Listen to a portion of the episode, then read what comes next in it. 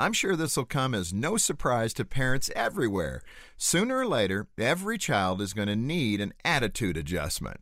Hi, this is Jim Daly with Focus on the Family. According to our counselors, there's always a reason for a child's sour attitude. Sometimes it's as simple as needing a little extra attention, but other times there's more at stake. Using a process of elimination, you can begin to discern what's going on. First, don't reward negative behavior.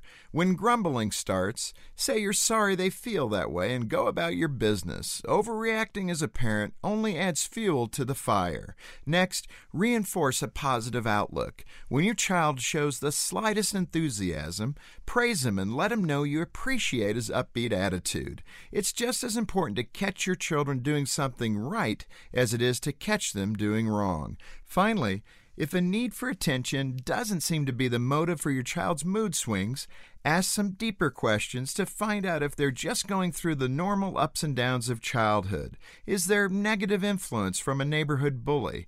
Or is there a significant life change affecting him, such as stress in the family or trouble at school? If none of these issues seems relevant, you may need the help of a professional.